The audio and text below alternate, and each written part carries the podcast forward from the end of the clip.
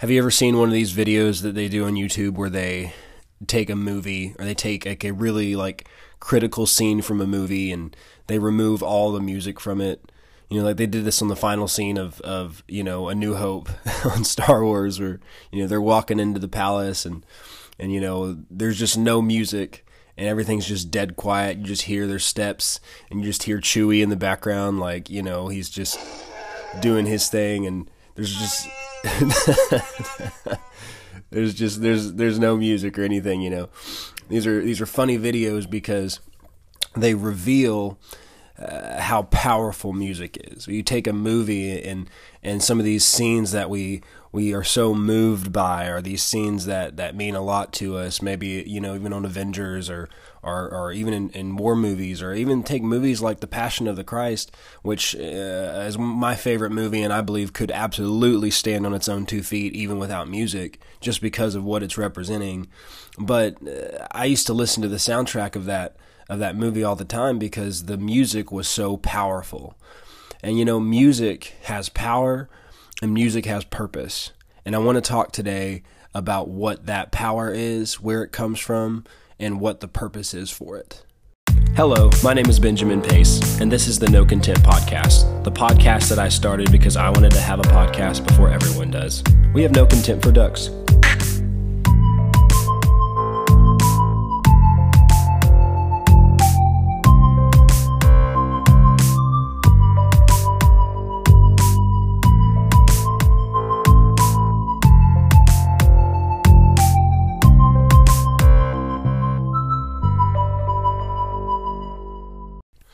Hey there, welcome to the No Content Podcast. My name is Benjamin Pace. Hope you're having a great day, great afternoon, great evening, great middle of the night, whatever the case may be. Um, I'm excited about this podcast today. It's really close to my heart. I am a musician. I enjoy playing music. I have for a very long time since I was a young kid. And well, if you're a if you're a normal human being, you probably do too. Whether you're a musician or not, uh, music probably has an impact on you. You probably enjoy it. And, you know, I mentioned in the beginning how, you know, if you take away the music from something like a movie or, or a powerful piece of work, it, it takes the power out of it in a lot of ways. It takes the power out of the scene. It takes the power, the power out of the, the moment. And, you know, music is powerful. Music has power. It can move you. It can move you to one thing or the other. It can move you to good. It can move you to evil. And today I want to talk about the power and the purpose of music. It's important to understand the power of music. We know it's powerful. Man, it can, like I said, it can move you. It can move you to tears. It can move you to emotion. It can uh, move you to love. I mean, it, it's, you know, it, it has these powerful things in it. It has these powerful attributes. But you know, music it can also move you to wrong things. And you know, it's just so important for us to understand the power and the purpose of music and, and to understand what God created it for, what its purpose is, so that uh, Satan can't use it to manipulate us and to get us off track. And yeah, I'm excited about this podcast. It's going to be good. I'm going to pray and then I'm going to get into it. And I'm believing for the help of the Holy Spirit. Father, I just thank you for this time and thank you for an opportunity to get into the Word. And Lord, I pray that you would help us to see what you want us to see about this topic, what your purpose is for music, and how it's supposed to be used in such a way that glorifies you and that represents you well. And Father, we thank you for the gift of music. And Lord, I just thank you for revelation today. In Jesus' name, amen. The power and the purpose of music. You know, music, to my knowledge, has at least three purposes. I never like to say these are the purposes or these are the only purposes. Well, I don't know that. I don't know enough to know that or to say that. But you know, I know that three of the purposes that music has are, are these. Number one, to worship God and to minister to Him. You know, the Bible talks about bringing offerings of thanksgiving and praise to the Lord. You know, worship is an offering to God. In the next podcast, I'm going to get into what true worship is, and we're going to talk a little bit more about that. But the number one purpose of music, it's to minister to God, and it's to worship God. And the second purpose of music is to minister to people. God made music as a medicine that ministers to people. And music can carry healing, it can bring healing. Music is powerful. And God wants to minister to people through music, but you know, music can also minister wrong things to people. Music can minister death to people. But it is it is a ministry. It it can be a ministry of life or a ministry of death. And the third thing that I believe music is for is our enjoyment. Uh, I'll get more into that in a little bit.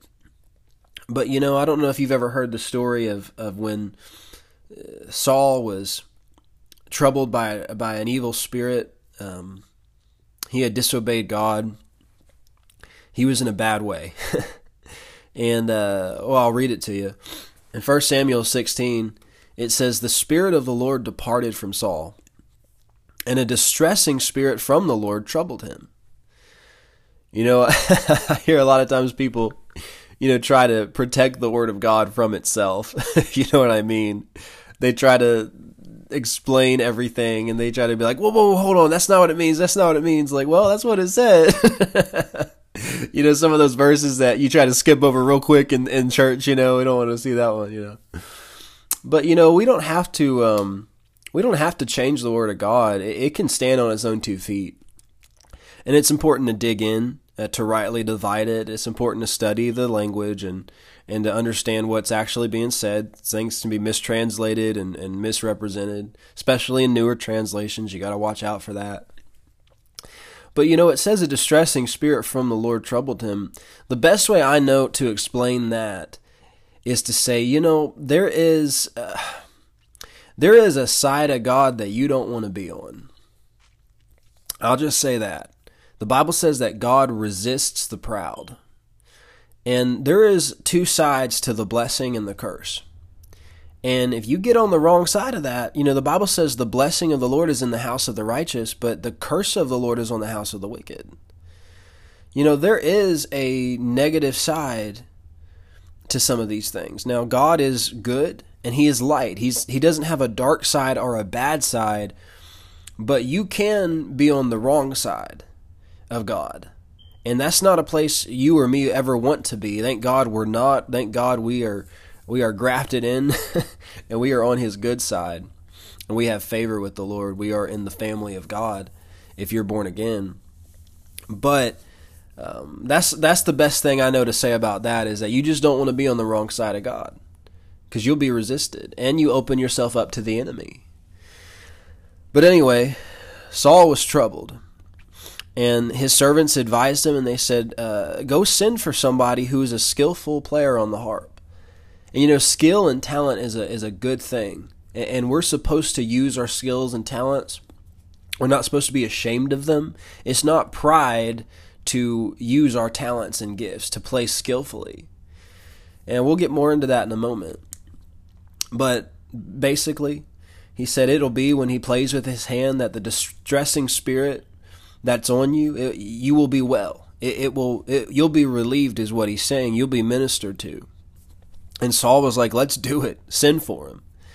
And so they sent for David. David came, and and the Bible says that when this spirit came on Saul, David played with his hand. He played instrumental music, and this spirit left. And Saul was relieved. It says he was refreshed and he was well. And this distressing spirit departed from him. You know, it didn't say that David sang. It didn't say that David um, used his voice. Now we know in other times David did. David did a lot of things. He wrote, you know, a bunch of psalms. we know he was singing. He did that, and I imagine David had a pretty good voice. I imagine he had some good pipes. Uh, but in this case, he was playing instrumental music.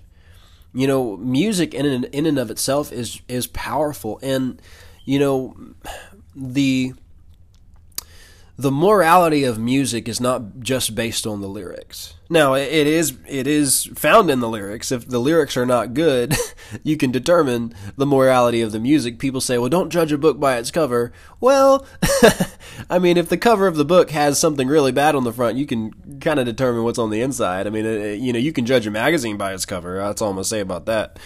But um, you know, music is not limited to just the lyrics that are on top of it. In fact, lyrics are just, uh, you know, what is carried by the music. But music in and of itself is spiritual and it has a spiritual influence, either for good or for evil. You know, music is spiritual. Um, you know, I think about this. If music wasn't spiritual, how could music affect the spiritual atmosphere of a place? Have you ever walked into a store and just sensed the spiritual atmosphere because of the music that was playing? Whether good or evil? There's a truth to that. You know, music affects spiritual things because music is itself spiritual and really, you know, uh, it's a it's a tangible connection to spiritual things in many ways. Now, music often affects our soul, tangibly speaking, but it, it also affects the spiritual atmosphere.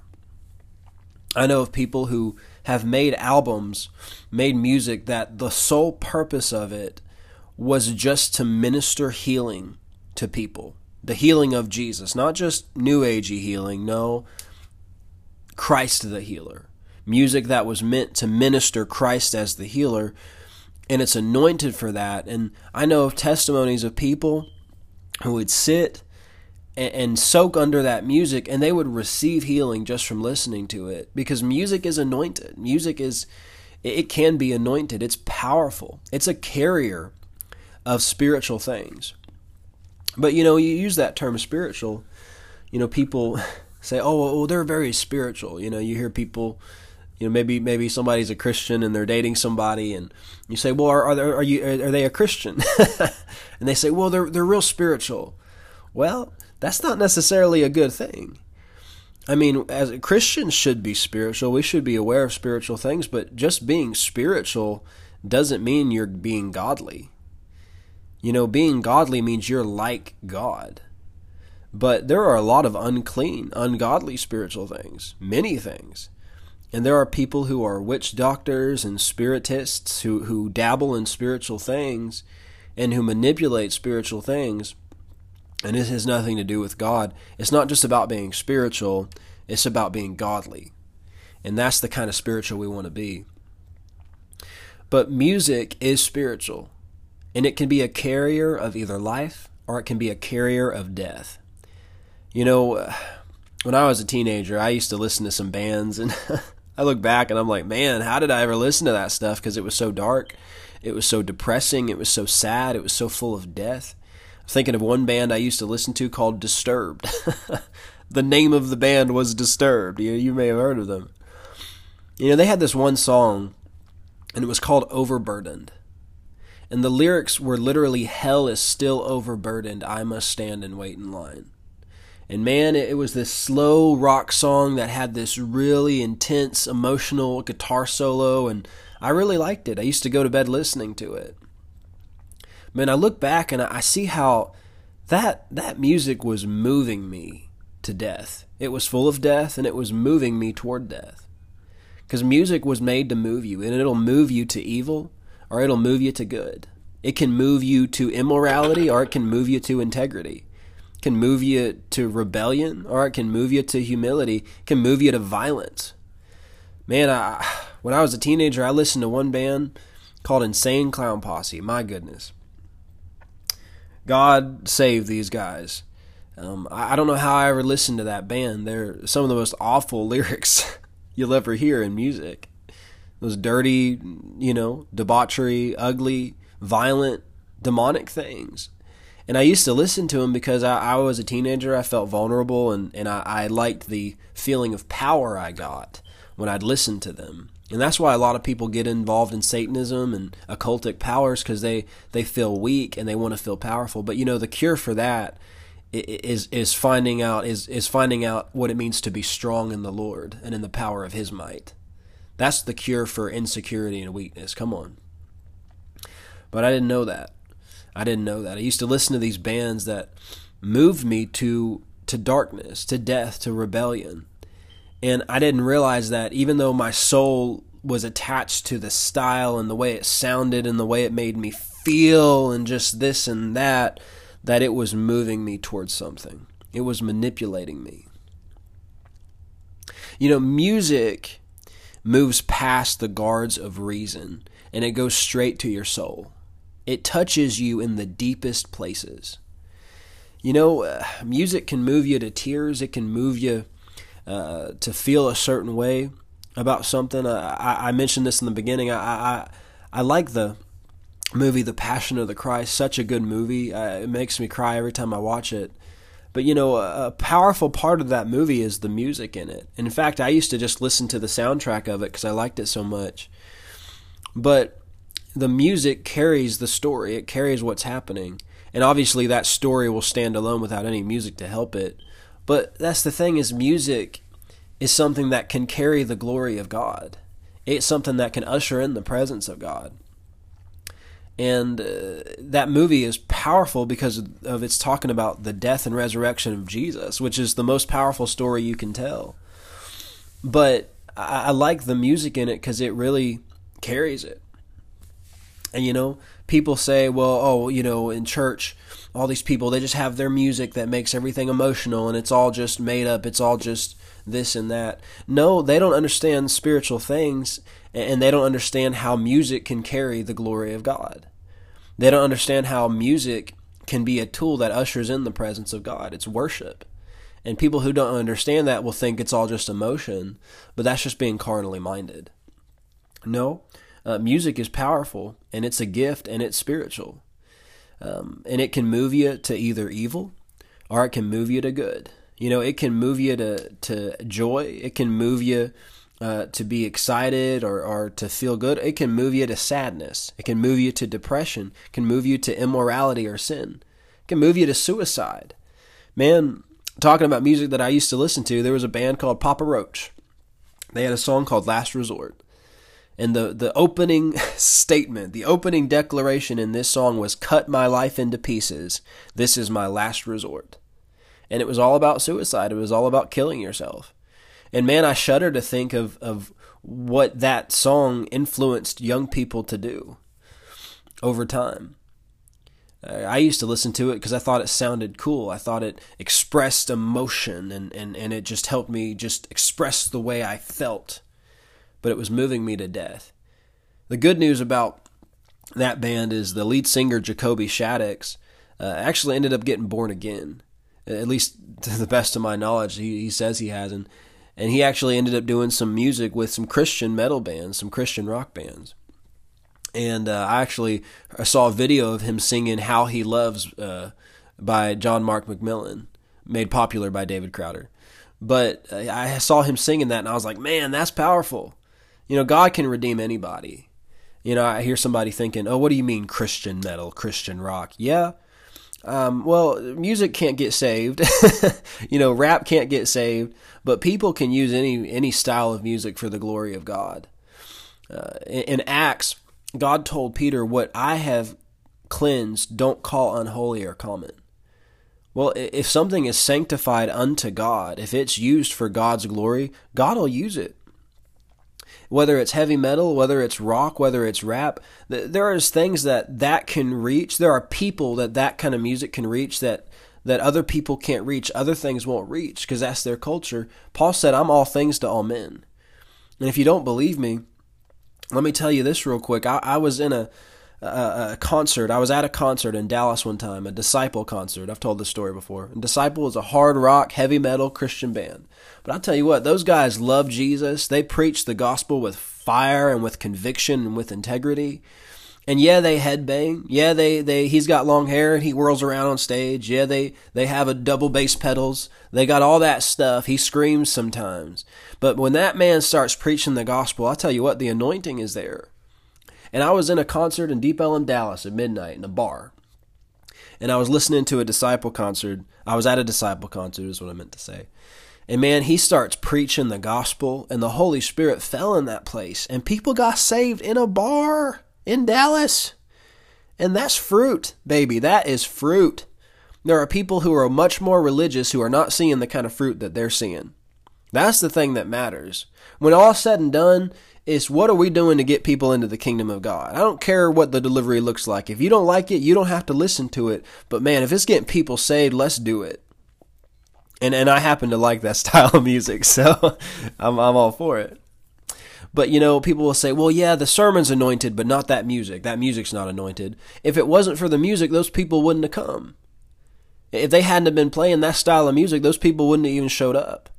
No, uh, God God can use uh, that style. Just because it's a certain style does not necessarily mean it's a certain spirit. I'm going to say that again. Just because something is a certain style does not mean it's a certain spirit. A spirit is not evidenced simply by the style of music. It's evidenced by what it moves you toward. You know, uh, music is a gift. And originally, it was a gift that God entrusted to Lucifer, the devil, before he was the devil, before he was Satan, the adversary. And I, I, my friend Elijah Merle did a really good podcast on this, and he talked about how, you know, Satan, you know, he, what, the reason he got kicked out of heaven is because instead of giving and ministering that worship to God, he kept it for himself. Satan is a self worshiper. And you know, music that is of Satan is evidenced by self worship. Come on. Music that is influenced by Satan is evidenced by self worship, whether it's on Christian radio or secular radio. Oh. Come on now. And you know, uh, let me say this um, Satan did not create music and Satan is not the god of music. You hear some people say some things, and that it's not right, it's not accurate. Satan is not the author of music, and Satan is not the god of music. No, Satan was entrusted with the gift of music, and he was an unfaithful steward with it, so it was removed from him. He was stripped of it, and he was cast down. And people say, well, no, Satan was the anointed cherub that covered. He was the anointed cherub that covered. He is no longer that. He is stripped. He was cast out. Listen, uh, uh, uh, Jesus talked about how when when a, a wise master found that a, his steward was unfaithful, he took away from him what he was a steward of. Well, you think God didn't take away from Satan what he was an unfaithful steward of? No. Uh, people get off into goofy ideas about some of these things, um, but it's not true. Uh, Satan does not have the patent on music. Satan doesn't give people talent and gifting. Now, some people disagree with that, but it's true. Now, if you want to read more about, about some of these things about Satan, you know, in Isaiah 14 and Ezekiel 28 talks about them. I'm not going to read all those scriptures, but he was he was stripped when he fell. And Satan doesn't have talent to give people. What Satan seeks to do is to steal and influence the talents that God gives people and the graces that God gives people and to pervert them, to get them to yield them to Him. You know, uh, uh, people talk like, well, they sold their soul to the devil, so they got this talent or they got this gifting. No, that's not accurate either. Uh, what they did was they yielded their talents to Satan.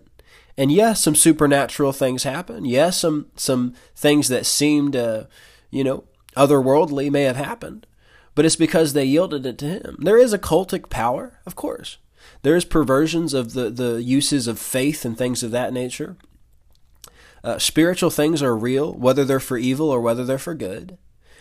But that gifting and that grace didn't come from Satan. God put that in them, and Satan recognizes those things at a young age, and he seeks to influence and pervert them. That's what he did with me. You know, um, I like the movie August Rush. I think it really shows that really well how Robin Williams recognizes the talent on on this young guy and tries to exploit it. You know, uh, this is true in, in, the life of Johnny Cash. Johnny Cash was anointed, graced, and uh, we see that later on in his life. You know, he used that for God, but in the beginning, you know, Satan got a hold of that and twisted it and distorted it. But he didn't give him that talent, is the point I'm saying. And you know, that's that's giving him too much credit. And so many people, you know, we listen to these bands, we listen to these people, and a lot of times I'll listen to to some people and some bands and things like that, and I realize, man, they are graced and they are gifted, and if they would use it for God, man, God would would take it and do something with it. But it's our choice whether or not we're going to steward what God gave us the way He wants us to steward it. It's like the prodigal son, you know, that the father gave him his inheritance and he went off and wasted it in the world. Well, that's such a picture of so many musicians, you know, that they got the talent from the father. They got the talent from God, but it's their choice what they choose to do with that talent. And you know, I'm there are musicians that I, I can just see how they're graced and anointed, and I'm believing for them. Uh, I'm believing for them to come into the kingdom of God. I know they'd be a blessing to the body of Christ. And you know, the Bible talks about how ministers are gifts, musicians are gifts too. Musicians are gifts. And, and uh, you know, God gives people voices and, and talents and these things skillfully, just like with David, to minister, to minister life to people, to minister healing, and even for our enjoyment. God's not against us enjoying music. It's not wrong to enjoy music. But you know, um, it's a person's choice whether they're going to use their gift for God or for themselves. You know, it makes me think about how with Jesus, you know, Satan tempted him in Matthew 4. And he brought him up and showed him all these kingdoms of the world and their glory. And he said, If you'll worship me, if you'll bow down, if you'll yield to me, I'll give you all these things. I'll give you all this glory. I'll give you all these kingdoms. And Jesus said, No, you'll only worship God and Him alone. That's what's written, so get away from me, Satan. That's what Jesus said. And, uh, you know, that's the thing that musicians go through that test a lot. You see that, that they, they have opportunity, they have contracts given to them, and, and it's a way of saying, if you'll submit to us in the way we want to do things, then we'll give you this money, you'll get this, you'll get this publicity. So you got to be careful about who you submit to. You're not supposed to just submit to anybody.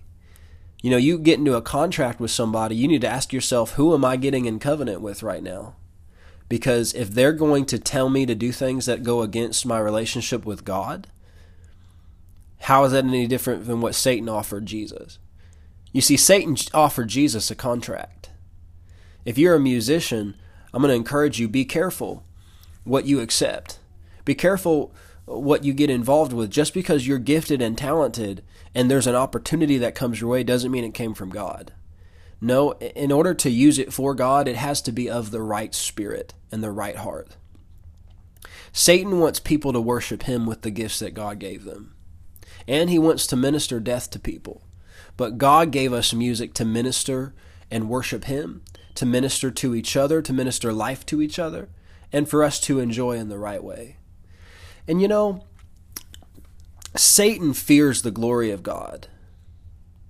And music that's used for God's purposes to worship Him, uh, Satan fears that. He doesn't want that. I need to say this. I didn't say it before, and I need to go back to it. Uh, if you're listening to this, uh, if you're a musician, um, I'm going to reemphasize this to you. Uh, be careful what opportunities you accept. Just because it's an opportunity doesn't mean it's God. Uh, be careful what contracts you you accept. If you're a musician, you need to ask yourself what is the motive and what's the spirit behind this. Because if you want to use that gift for God, God will promote you.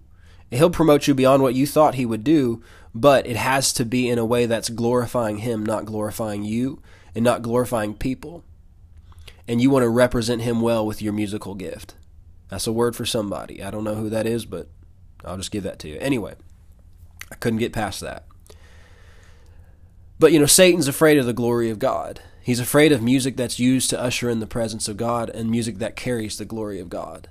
But in order for music to carry God's glory, it has to be used for His glory. That's the thing I want to say to you that in order for music to carry the glory and the presence of God, it has to be used for His glory. The main purpose of music is to worship God, to minister to Him, to usher in His presence, and to minister to people. And we're going to get more into that in the next podcast. But you know, I want to say this um, God is not against any musical style. I hear people say this and oh, this style's evil and this style's of the devil and that's devil music and this and this and that. Um, you know, Satan does not have the patent on creativity. The world does not have the patent on creativity. Now, like I said, instrumental music can be spiritually unclean in and of itself. That's true. But it's the spirit of it that makes it unclean, not the style. Do you understand what I'm saying? It's the spirit of a thing that that defiles it.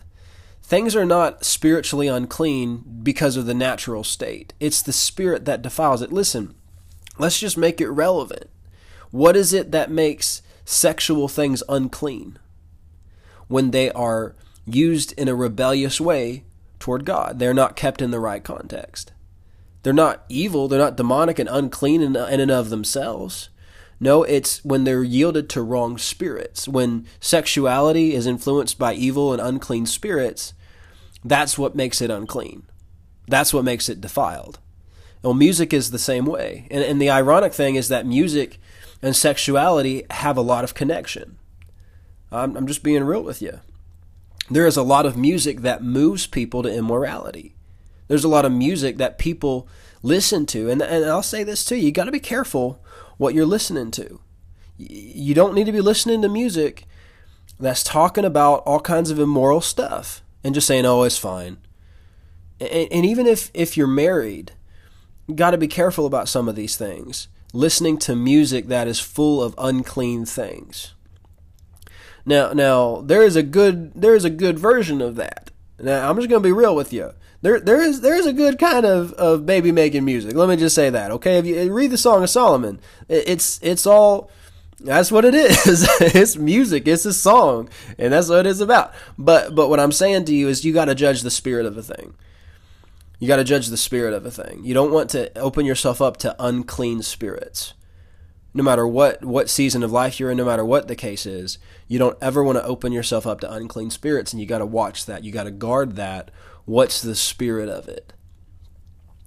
But you know, Satan also comes as an angel of light, and he can come riding on melodic waves of classical beauty. You know, he, he's not he's not all this one thing or this thing over here. People can get so caught up in the outward things and miss the spirit of a thing and be deceived. And you know, uh, music is not more demonically inspired in 2020 than it was in 1850 or 1960. No, um, Satan has always been trying to inspire and, and, and influence music ever since he was stripped of it. He's trying to get back what he lost, but now he's using it for evil. See, that's what that's what he's doing. God stripped him of it, and now he's trying to get it back and saying, "See, God, I don't need you. I got music anyway." But it's a perversion. It's a perversion of it, and it's used for evil things. And, and you got to guard more uh, uh, what is it that is inspiring this music? What is the spirit what is it inspiring me to do? You know you hear people say oh that song just inspired me. Well what did it inspire? People say that about movies. Oh that was such an inspirational movie. Okay what what did it inspire?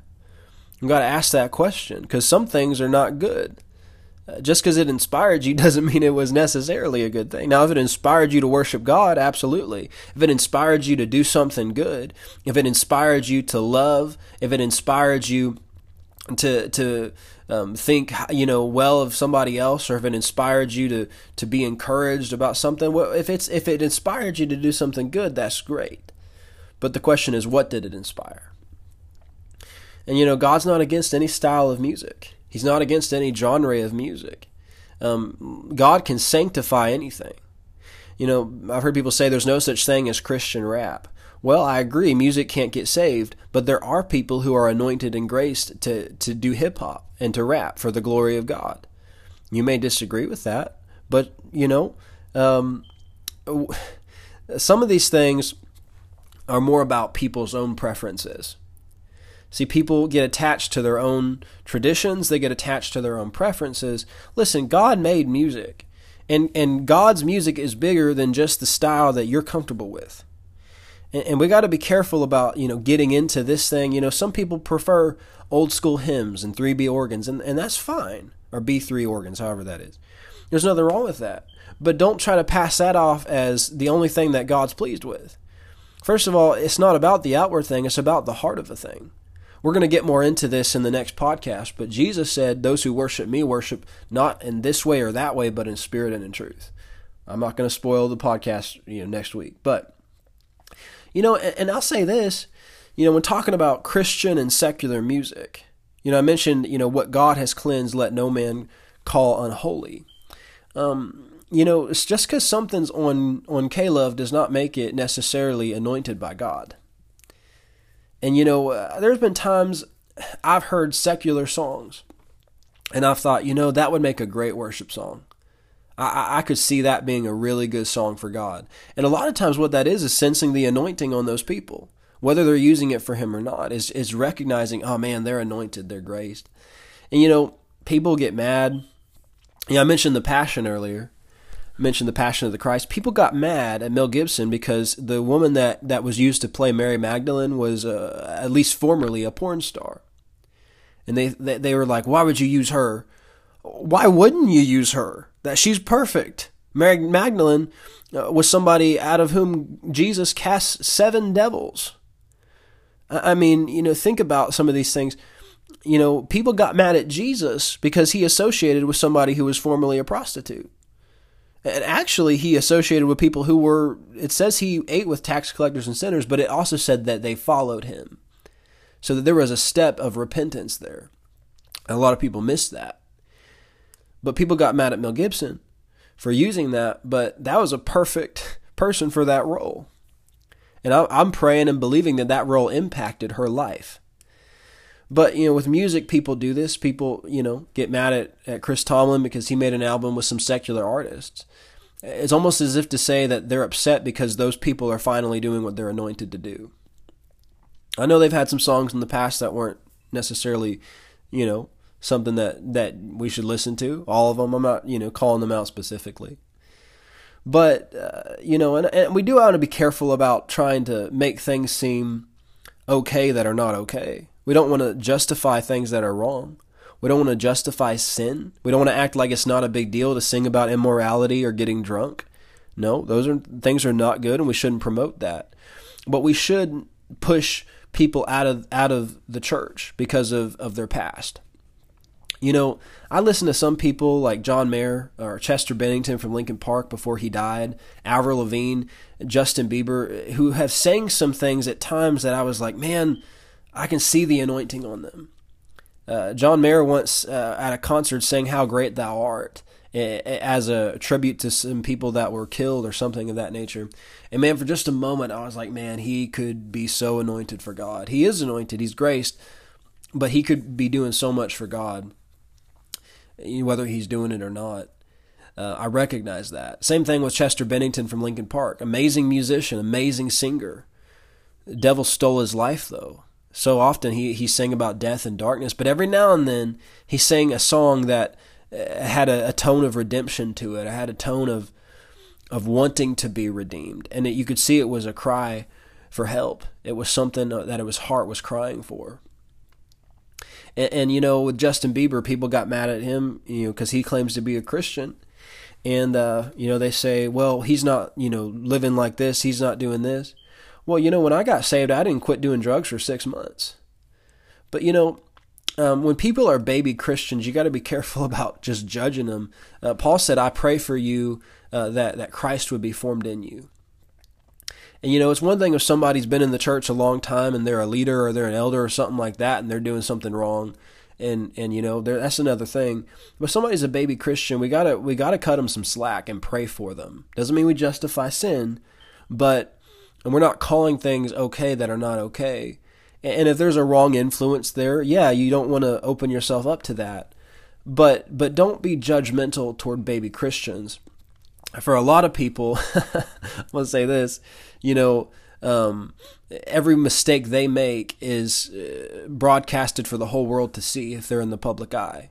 And the difference between them and you is that when you stub your toe and cuss, there's no camera there to catch it or when you look at a woman in a way you shouldn't look at, there's no camera there to snap a picture before you repented. Come on now, don't make me make it too relevant here. But people like Justin Bieber, people like these guys in the public eye, uh, they can't they can't hardly go to Walmart without somebody snapping a camera in their face. And, and, everything that they do and every mistake they make is broadcasted. How would you like that? How would you like it if every mistake you made was broadcasted for the world to see? Every time you got pulled over for, for speeding, it was broadcasted across the world. How would you like that? Be careful about judging people like that. That's not that's not the spirit of God doing that. And you know, I'll say this, you know, people make such a big deal about Christian music and secular music. You know, I, I did a whole podcast on the spirit of Antichrist. I haven't released it yet. I'm going to. But you know, the spirit of Antichrist is not claiming his name. I've been amazed by some of the people that have denied the name of Jesus and some of the people that are claiming it. Some of the worst musicians are people who are now claiming the name of Jesus. It's amazing to me that there are people who have been in the Christian world, both in preaching and in music, for years, that have even done worship songs and things we've all sung that are now denying the name of Jesus. And, and, even beyond that, there are Christian musicians and bands that you see drift farther and farther away from the name of Jesus. And yet you have people who have have put out borderline blasphemous music in the past and immoral music, and yet now they're coming out with albums called Jesus is King. Come on. They're not ashamed of the name. You know, Jesus talked about this. He said he said that the the son who says, "I will not do the will of my father," but then repents and does it, and the one who says, "Oh yeah, yeah, I'm doing it," but then doesn't do it. He said he said those are the ones who really do the will of God. And in that context, he said, "Tax collectors and harlots go into the kingdom of God before you." We're going to be shocked by who God brings into the kingdom before it's all over and who he uses and it's gonna. And I'll be honest with you, it's gonna piss some people off too. people are not gonna be too happy. Gonna be well. Hold on a second. They're like that. They're like that other son. They're like, oh Lord, I've I've been with you this whole time, and yet you're gonna bring them in and let them do this and let them do that. And, and God's just saying, hey, I'm rejoicing that they were dead and they're alive again. And yeah, they're they're they're claiming my name. I'm gonna claim them. It doesn't matter what their past was and, and we get too hung up on some of these things. But, but the biggest thing is claiming his name or not claiming his name. And uh, well, anyway, I better keep going. You know, and this this brings me to something else, uh, something I've heard. I'm going to take a sip of my coffee real quick, if you'll excuse me.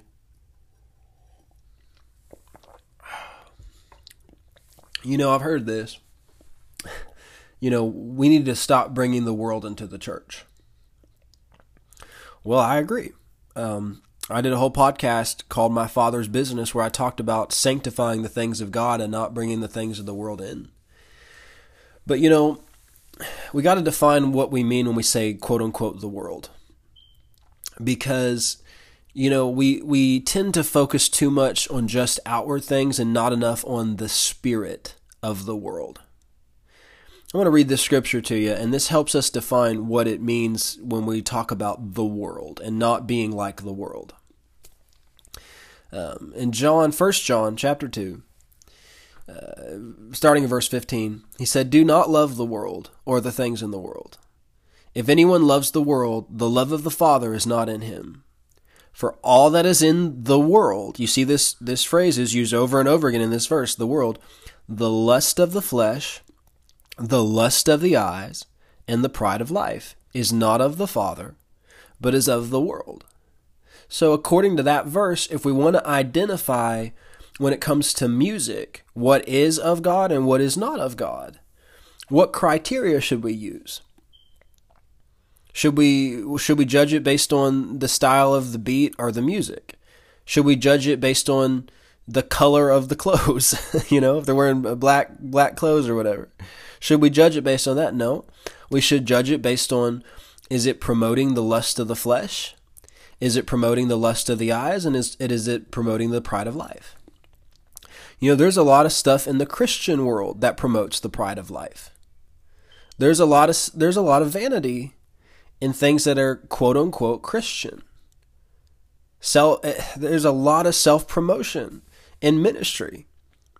You got to guard against some of these things. You know, and when it says the lust of the flesh and the lust of the eyes, you know, I've talked about lust uh, several times on this podcast. But you know, your flesh is not evil. And it's not wrong to enjoy things in the flesh. It's not wrong to enjoy a good beat. And you know, it's not wrong to see beauty.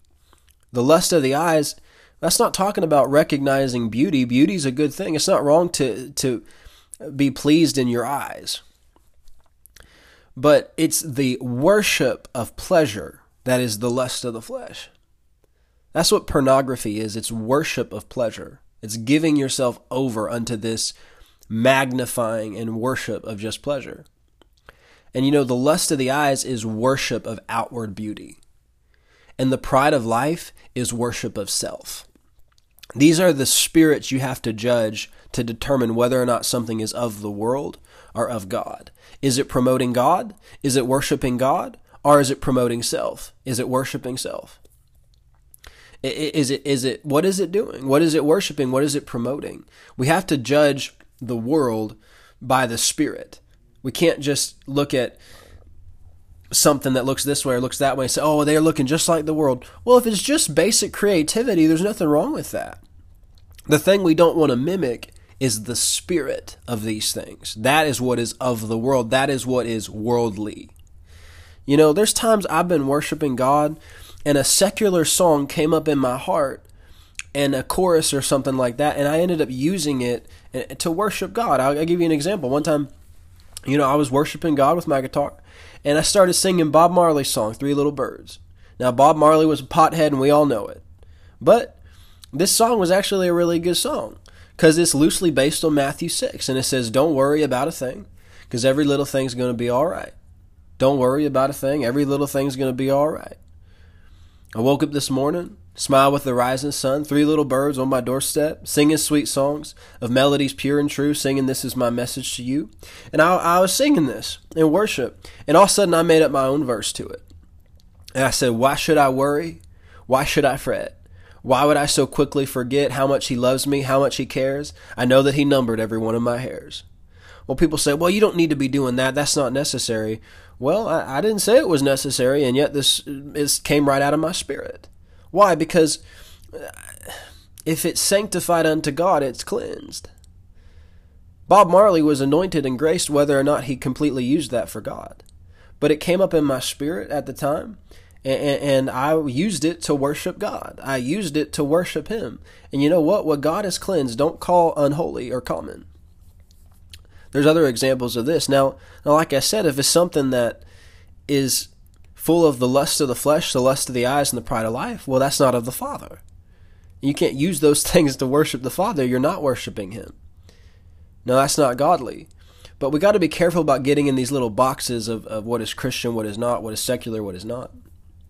I know people say things like, you know, well, you know, animals react, you know, to this kind of music. Animals react to, to you know, rock music this way. Well, that may be true, but at the same time, you know, just because an animal reacts negatively to it doesn't mean it's it's morally evil. Um, and a lot of times, you know, animals are more sensitive to spiritual things. You know, a lot of times animals are actually reacting more to the spirit than they are just the natural side of things. I heard somebody say they did a test and they played the band Anthrax for rats, and rats, you know, they had this violent, evil reaction to it. Well, uh, in my opinion, I think it was probably the spirit behind the, that, that music that they were reacting to more than anything else. Um, but then again, if, if an animal doesn't like a Christian heavy metal band or whatever the case is, you know, God has a fierce side. I mentioned this earlier. Uh, you know, you don't want to be on God's bad side. And you know, there are times that that I've needed something a little bit heavier to help me to overcome something there's times I've needed, you know, I'll just be real with you. There's times I've been tempted in the flesh with some things, and and there's a so certain songs that when I'd put those on, it would help me to look that thing in the eye and to overcome it. Uh, there's there's this one song by the band Disciple called "Dear X, You Don't Own Me," and, and I'm just going to be transparent. Anytime I've been tempted in, in an in an area in my flesh to yield, I, a lot of times I've put on that song and I've reminded the devil that he has no place in my life. And, and that song's got some umph to it. It's got some heaviness to it. It's got some bass drop to it. And, and it's it's a rock song. But every time I, I play it, it, it gives me a little something extra. There's an anointing on it to look sin in the eyes and say, No, you don't owe me. You're not going to have a place in my life. I'm just being real with you. And there's other songs like that. Sometimes you need a little something extra. And you know, there's a side of God that He's fierce. He's a lion of Judah. You know, a lion's roar is not soft and, and cuddly. No, it's strong. It, it scares enemies. It's frightening to his enemies. And, and, and sometimes, you know, we got to be careful. We say, well, God is a God of peace. Yeah, to his to his people. But to his enemies, he's not a God of peace. Come on now. His enemies don't experience his peace. And if you're dealing with an enemy, you don't need to be peaceful about it. The Bible says that that the righteous uh, take the kingdom of God by force. The violent take it by force, force rather. There's a time you need to get aggressive with the kingdom of darkness. Now, you don't want to ever be aggressive with people. Unless it's a self defense situation, you don't want to be aggressive toward people. But you need to get aggressive toward the kingdom of darkness sometimes. Sometimes you need to get right up in Satan's face and tell him where to get off. Say, no, I resist you. And, there's there's man, I've seen some little old praying ladies who are the sweetest ladies you'll ever see. But man, when they're dealing with the devil, get out the way. They're coming like a freight train. Why? Because uh, that lion of Judah is roaring through them at the enemies of God, at Satan, at the kingdom of darkness, at sin, at sickness. There are some things we need to be aggressive toward. And not everything is always supposed to be, you know, soft and cuddly all the time. No, uh, music, there's a proper time for different things, and music has a proper place. It's fitting for certain times and certain things.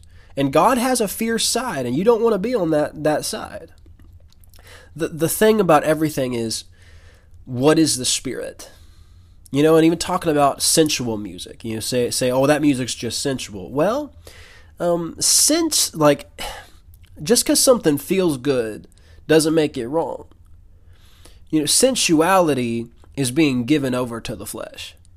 But you know, God's not offended by people enjoying music any more than he's offended by married people having sex. I'm just being real with you. I'm not trying to be crude. I'm not trying to be any of that. I'm just being real with you. He's not offended by us enjoying things. And, and, you know, that's the third thing I wanted to talk about is that music is for our enjoyment.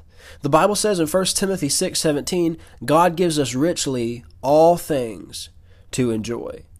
And as long as we're enjoying it in a godly manner, God's not against a good beat. God's not against a good guitar solo. He's not against us enjoying music. The point of it is what is the spirit of it? And what is it moving you toward? Is it moving you towards something good? Or is it moving you towards something bad? Is it moving you toward hate? Or is it moving you toward love? Is it moving you toward uh, peace? Or is it moving you toward distress and anxiety? What's it moving you toward? You know, a man I really respect is Phil Driscoll. He's a great musician. He's a legend. Uh, in my opinion, the best trumpet player I've ever heard of. He actually can play the shofar. He's anointed by God, and I heard him preach a message this past October about this, and he, he talked about how the church has pushed out musicians, and the church has said, you can't play like this, you can't play like that, and, and they've sent musicians out to where they feel like they have to, all they can do is play in the bars. All they can do is play in the bars because that's what they're graced and anointed to do. But the church won't accept them if they don't play things just this certain way or they do this certain thing. And you know, it is good to learn submission, and you can't always have things your way. But you know, God anoints people to do what they're they're graced and called to do. And and the church does itself a disservice when it says you can't play this kind of music, you can't play this style, you can't do this, you've got to fit in this little box of what we've determined is worship music, what we've determined is good. And if you don't follow our rules, man, that's what the Pharisees did. And Jesus was not all about all that. No, um, God has anointed people, and every style, every gifting, every grace has a place in the kingdom of God if it's sanctified unto God, if it's used for His glory. That's the thing that determines it. Is it used for God's glory? You know, musicians they can have God's mark on them even if they're not fully living for God. And they're still gifts to us. They're still gifts, and it's okay to glean from their gifts and talents. Uh, and just like you to ask advice from an unsaved mechanic, the thing we have to guard against with that kind of stuff is is the spirits that are influencing their music. You know, some things just come from people's hearts. Some things are just them expressing things. My rule for for music is: can I find God in it? Can I hear God in it? Do I see the character of God in it? Like I said, uh, when we talk about the world, you can find the spirit of the world on Christian radio. And you can also find some godly principles in secular music sometimes. If you get to know God well enough, if you get to know His Word good enough, you'll you'll exercise your senses to discern good and evil, and it's not always a surface level thing. I've had God use secular songs to speak to me on more than one occasion. And you know, some secular songs are more theologically sound than some songs I've heard on Christian radio. I'll just be honest with you. Now, that's not a justification for listening to things that are not good. Like I said, in all things, you got to judge the spirit of it. We don't want to just focus on the outward. We don't want to miss the weightier things by being superficial. It's the spirit that matters. And anything that's sanctified to God can be used for God. You know, and God wants our best. He doesn't want us to just give him something that we're not passionate about, that we don't care about. He wants us to give us give him our best rather. And I'll say this, I'm, I'm starting to wrap it up here.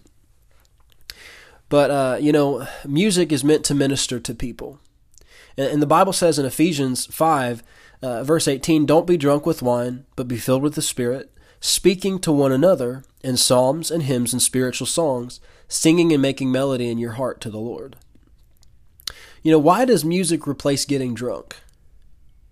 And why do people even get drunk in the first place? A lot of times it's broken heartedness and trauma and depression, stress.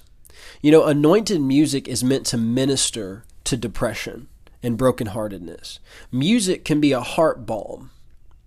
You know, why do you think there are so many quote unquote heartbreak songs? You, you, you hear these things, these heartbreak songs, you know? um, I'll say this to you: if you're dealing with depression or a broken heart, you're in a vulnerable state, and you need to be very careful what music you listen to because it appeals to your soul as a balm. But let me ask you this: what is it moving you toward? Is it moving you toward healing, or is it moving you toward more depression and bitterness? Like I said, music is made to move you, but it'll move you to good or bad. You know, we got to be careful about some of these songs that you know they're all about heartbreak they're all about bad relationships. I ain't gonna say any names. Kelly clarkson. No okay i'm just kidding no.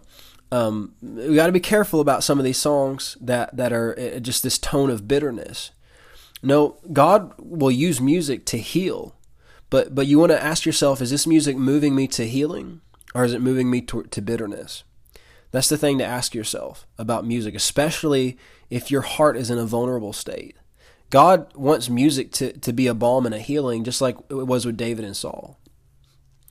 But you know, I'll also say this um, all music doesn't have to be happy and upbeat to be anointed and godly. Oh. Just because music isn't always happy and upbeat doesn't mean it's not godly and anointed. Some people think so, but King David apparently did not because he wrote a lot of psalms that was pouring out his heart to God with pain, with joy, with praise, with worship, with relief, sometimes with anger.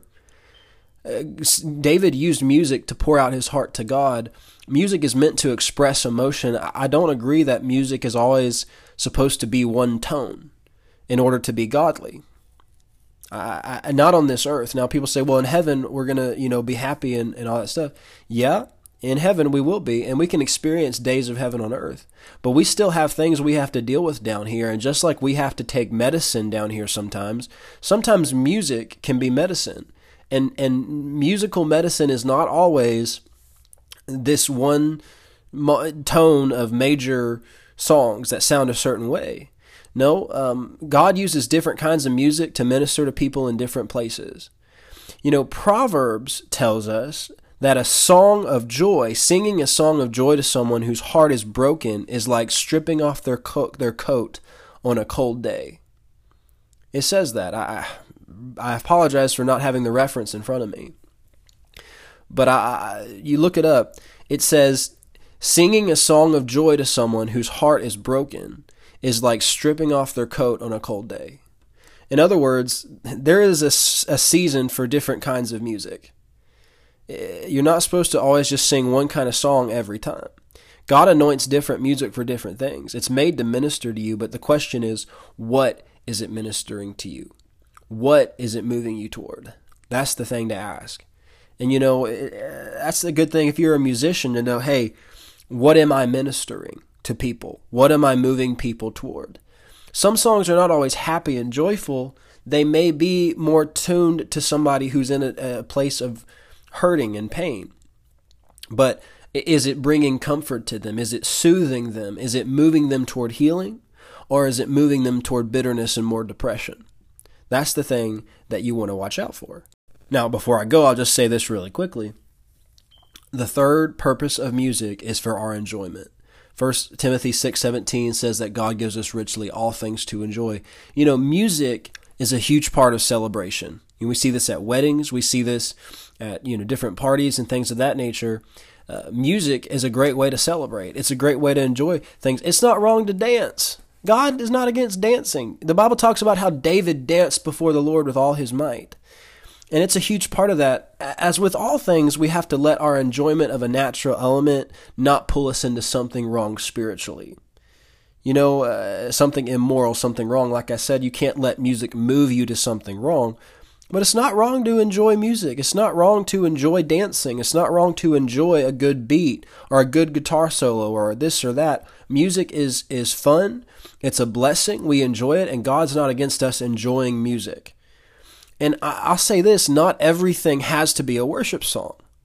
God's not against us enjoying a song. As long as it's not taking away from His glory, and as long as it's not moving us to something wrong. That's the thing we got to watch out for. It's like anything else, it's like enjoying ice cream. you know, it has to be submitted to God, it has to be in balance. You know, personally, as somebody who is a musician, I want all of my music that I ever put out to give God the glory. I want it to minister to God and I want it to minister life to people. I want it to bring healing to people. Uh, things that I never want music to do, that I put out, that I write, I never want it to give me glory or promote me or make me the object of worship. I never want to give glory to something wrong or sinful. I don't want to minister death and I don't want to move people toward wrong things, to evil, to darkness. I want to bring people out of those things. I want whether the music is happy or whether it's not as happy sounding. The point is, am I pulling people out? Is it bringing people out? That's the thing that matters. And the music that I'm listening to, is it pulling me out? Is it is it getting me out of the funk? Is it getting me out of the mud? Or am I getting in the mud with them? Or, or, or is it putting me in the mud? That's the thing you want to watch out for. And you know, I like to glean from different styles. I like to identify the gifts that people have in different kinds of music. And uh, you know, I like to say this: if somebody else isn't going to use their style for God, then maybe I can use it for God. but you know, Satan, uh, he doesn't give people their style. He doesn't give their give them their uniqueness. God did that. But you know, God gave people these gifts and talents for the purpose of of worshiping and ministering to Him for the purpose of ministering life to other people. And uh, not everybody's doing that, but me and you can be people who do that. And um, I want music to be a tool of God's love and God's healing and God's voice and an instrument of true worship. And, you know, that's what our next podcast is going to be about. You know, but we're talking about music, we're talking about these things. You may or may not agree with everything I said, particularly when it comes to secular music and things of that nature. And you know, these questions come up. You know, Ben, is it okay to listen to secular music? I think there's been too much of a superficial line that's been drawn with music when it comes to that. Christian music, secular music. Um, is it or is it not giving glory to God? Let's just make it simple. Is it or is it not promoting ungodly things? What's the spirit of it? You know, uh, there's a song that I like by Colbie Caillat called Think Good Thoughts and it's all about thinking good thoughts. And you know, um, there's some things in there that when I listen to it, it reminds me of Philippians 4 that says, whatever things are good, whatever things are true, whatever things are lovely, think on these things. And sometimes I listen to that song and it will remind me of that. I will say this if I listen to secular music too much in the sense of music that is not sung by people who are believers and who love God, then I can sense that even just that very atmosphere of it kind of leaves me feeling empty in the same way that if all I eat is sweets, then I'm not nourished. And you know, that doesn't mean it's wrong to eat ice cream, But you got to be careful about how much you're consuming of something that is not necessarily um, solid spiritual food. You know what I mean by that? You know, people are graced by God, but it doesn't mean that His anointing has full access in their music and what they're doing. And the more time we spend feeding on anointed things, the more appetite we'll have for the anointing. You know, you can you can hear things, you can see things, and, and maybe it's something you enjoy on a Sunday afternoon. Maybe it's not moving you towards something wrong. Maybe it's not, you know, taken away from your relationship with God. Maybe you even see something good in it. And I, I believe that's fine. But in all things, you just judge the spirit of it and, and remember um, first things first. And, and, don't and don't get obsessed and feed on things um, that don't have any spiritual significance. Um, you know, it's not wrong to go see a movie as long as you know it's it's doesn't have certain content in it. Um, but it doesn't necessarily mean it, it's something that you need to watch every morning when you get up. No, you need to be feeding on the Word of God. You need to be feeding on anointed things, things that are giving glory to God. And in so doing, you'll have the senses to discern good and evil. And so I'm, I'm not promoting uh, listening to secular music, and I'm not against uh, doing this or against doing that. The point of this podcast is when we understand the purpose and the power of music and what it has the potential to move us toward, we'll be more aware of what we're listening to. And we won't get stuck in religious boxes and be ignorant of of the, the enemy's Trojan horse. And when he comes in trying to influence us through things that look good on the outside, but inwardly are full of dead men's bones, as Jesus said. So, again, the power and the purpose of music is to worship and to minister to God, to minister life to people, and for us to enjoy in God, under God, with God. And you know, like anything else, I always say this if I'm going to see a movie, if I can't take God with me, then I don't want to go. If I'm going to see a movie and I can't take Jesus with me, then I shouldn't be going. And the same thing applies to music. If I'm listening to a song and I can't listen to it with Jesus, then I shouldn't be listening to it. If I feel like I've got to let Jesus get out of the car before I play a certain song, then I shouldn't be listening to it. And that's a good question to ask yourself. Can Jesus get down uh, with me on this song? And, listen, um, don't be blasphemous. If it's immoral, if it's ungodly, if it's the lust of the flesh, the lust of the eyes, and the pride of life, it's not of the Father. And don't act like God's okay with it. No, He's not. That's of the world. That's the spirit of the world. You can't be promoting those things and say it's of God. It's not. No, um, we should be aware of what pleases God, what is of God, and we should look for those characteristics in everything that we listen to, everything that we enjoy, and everything that we allow to influence us on a regular basis. That's what matters. Anyway, this has been the No Contempt Podcast. My name is Benjamin Pace. I hope you enjoyed this today. I'll talk to you the next time you click play. Thanks again for listening to the No Contempt podcast. If you want to, you can follow me on social media at No Contempt. Or if you don't want to, then you don't have to. So don't. Don't worry about it. But whatever you do, please remember these three things. Number one, God loves you. Number two, you are valuable. And number three, so is everyone else. And number four, please don't forget to feed the ducks.